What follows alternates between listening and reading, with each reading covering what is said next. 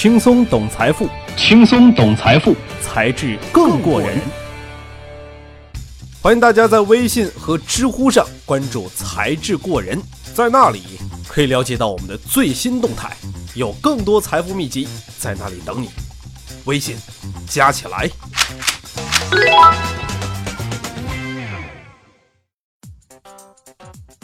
嗨，各位才智过人的小伙伴们，大家好，我是杨锵锵。今天啊，咱们来聊一聊人工智能。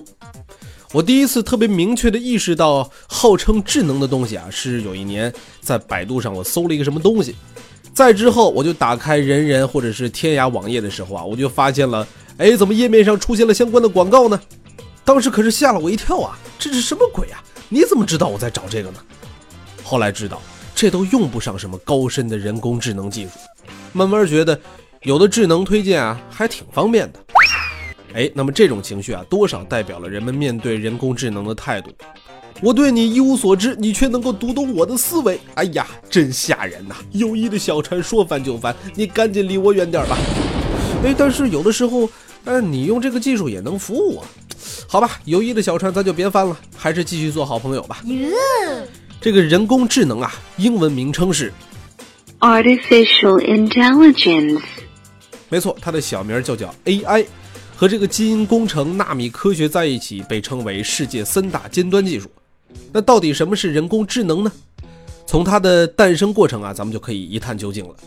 上世纪四五十年代，神经学研究发现，大脑是神经元组成的电子网络，科学家们开始研究构建电子大脑。电子大脑其实就是人工智能最开始的定义和。定位，一开始科学家们啊超级的乐观，一九六五年就有科学家说，再过二十年，机器就能够完成人类做的一切工作。七十年代初就说了，呃，给我三五年，给你一台有人类平均智能的机器。可是现在想想。这些豪言壮语那都随风飘散了。现在再看，这跟大跃进时候的这个啊人有多大胆，地有多高产，三年超英，五年赶美是差不多的。显然低估了研究人工智能的难度。那么人工智能涉及哪些学科的研究呢？哎，在这儿啊，各位听众朋友们可一定要注意了。接下来我给大家展示一下我绕口令的功底。有数学、逻辑学、归纳学、统计学、系统学、控制学、工程学、计算机科学、哲学、心理学、生物学、神经科学、认知科学、仿生学、经济学、语言学等等等等等等等。嘿嘿，没这点傲气，怎么能做世界前三大尖端呢？人类对人工智能的梦想啊，倒是都照进到这个电影里头去了。在电影里，人工智能要么是像剪刀手爱德华那样用来谈情说爱的，造型略显杀马特的这个啊理发师，要么就是像《星球大战》里那些被赋予了人类思维的大家伙，动不动就打打杀杀。他们的这个长相那可是千差万别啊！负责谈恋爱的就跟人啊是一模一样的，这不负责谈恋爱的人那长得就有点随意了。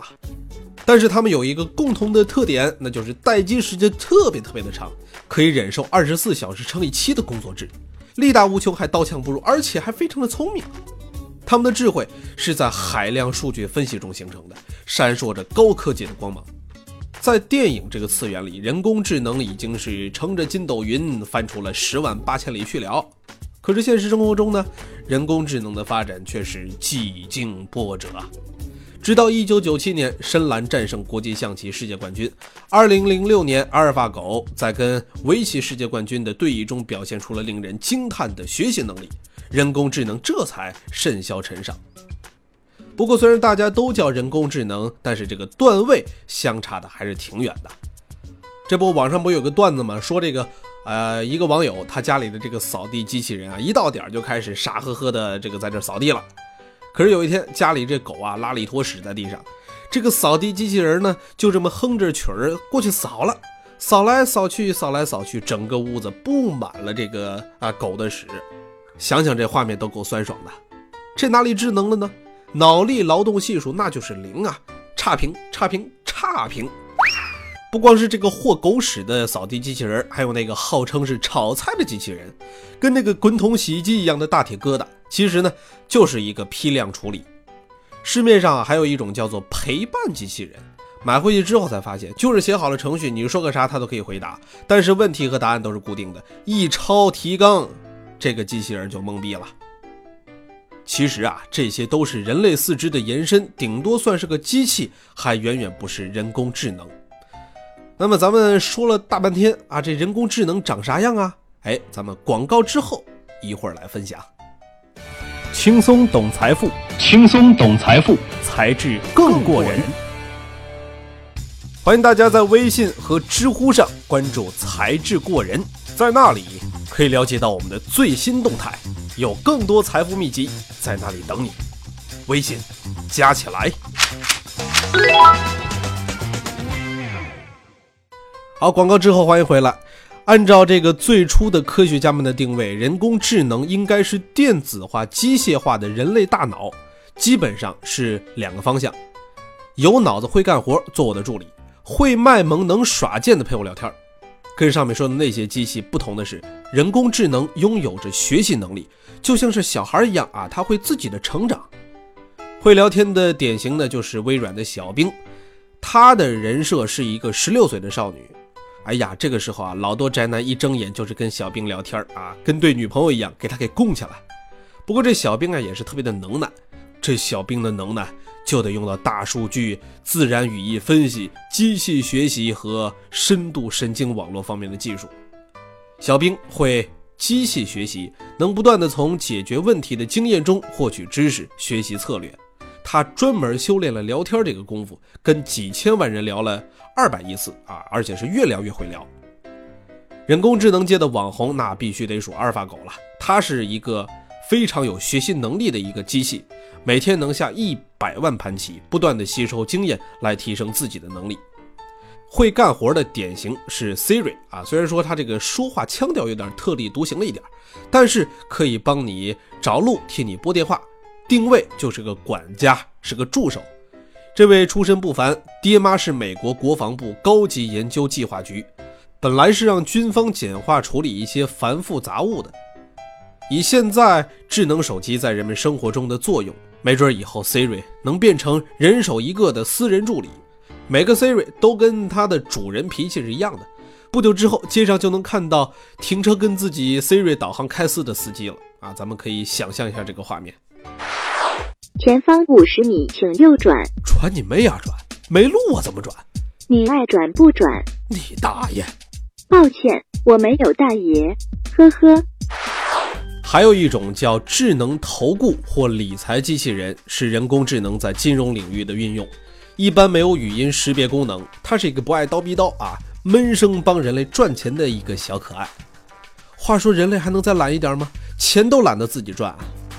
其实呢也不是这样，在美国，智能投顾主要被用来解决十万美元困境。哟，这复炫的可是呵呵哒呀，有钱还成困境了。其实嘛，这说人话就是有且只有点小钱的困境。他们需要专业理财服务，可又付不起太贵的成本。当然，如果你有大钱的话，而且喜欢机器人的科学理性，智能投顾也是不二的选择。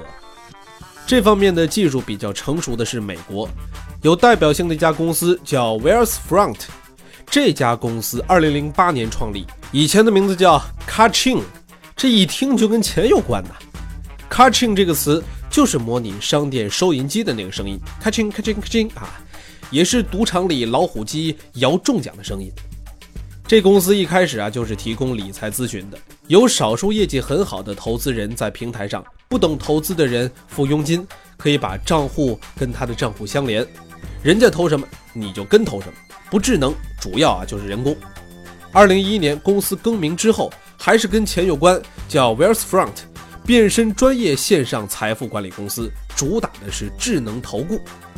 想在这个平台投资，要先填一个调查问卷，比方说年龄啊、收入啊、投资总额呀，还有投资目的，想要多样化的组合呀，还是最大限度的避税呀，能承受多大的风险呀，诸如此类。主要是确定风险偏好，然后平台通过算法搭建模型，根据客户的偏好。把长期跟踪的股票数据计算一遍，选出最好的组合。这背后的理论支持是现代投资组合理论啊，这个咱们今天就先不说了，咱主要说说为啥美国就能做这事儿呢？最关键的是，这类投顾都以投资 ETF 为主，ETF 的投资标的是各类资产指数，反映的是资产的整体状况。美国市场是一个非常成熟的市场，它的股市表现跟经济发展的是正相关的，多年持续上涨。这种市场下，投资 ETF 可以获得跟标的资产相近的收益，而且费用低廉。有一千四百多种投资品种，能够满足不同客户的需求。那么，咱们中国近年来也有一些智能投顾的出现，不过目前还只是起步，阻碍也挺多的。比方说，中国市场成熟度不如美国，股市啊就跟这个猴子一样上跳下跳，更别说跟咱们 GDP 正相关了。而且中国的 ETF 数量还没人家的三分之一呢。只有少数智能投顾有能力打通全球资源的企业立足国内，投资于美国的 ETF，比如宜信的投米二 A，整体逻辑跟 Wealthfront 差不多。好了，说了这么多啊，这么听下来，感觉从工作到生活和理财，人工智能啊已经离咱们越来越近了，正在慢慢的入侵我们的生活。是不是有一天我们要跟机器人抢工作呢？甚至人类会不会被人工智能给毁掉呢？史蒂芬·霍金啊，在一个电视节目里就声称，硅谷的一些实验室正在酝酿邪恶计划，警示人类注意，机器要是实现自我进化后的恶果。Alphabet、Facebook、微软、IBM、亚马逊这五家科技巨头也举行了会谈，打算给人工智能制定一套道德标准，防止他们背叛人类。所以，原先那些电影里头出现的脑洞大到蔓延天际的人类被毁灭的想象。那些以前只能靠特技实现的场面，会不会都成真呢？哎呀，想想都恐怖啊！不过至少现在咱们还不用恐慌。别看阿尔法狗好像啊已经在一个领域已经无敌了，但是也还是傻小子一个。要是有一天它有了自己的意识，知道自己做的都是什么事儿，那它可就吓人了。人工智能现在整体来说啊，还是呃非常非常初级的一个阶段，所以未来还是有很长的路。需要走呢。好了，今天的节目就跟大家分享到这儿了，感谢您收听《才智过人》，我是杨锵锵。我们每周都会在喜马拉雅 FM 等你。喜欢《才智过人》的朋友，还可以关注微信“才智过人”公众号和知乎的同名专栏，那里有很多同号在等着你，而且还有小惊喜哦。好了，我们下期再见。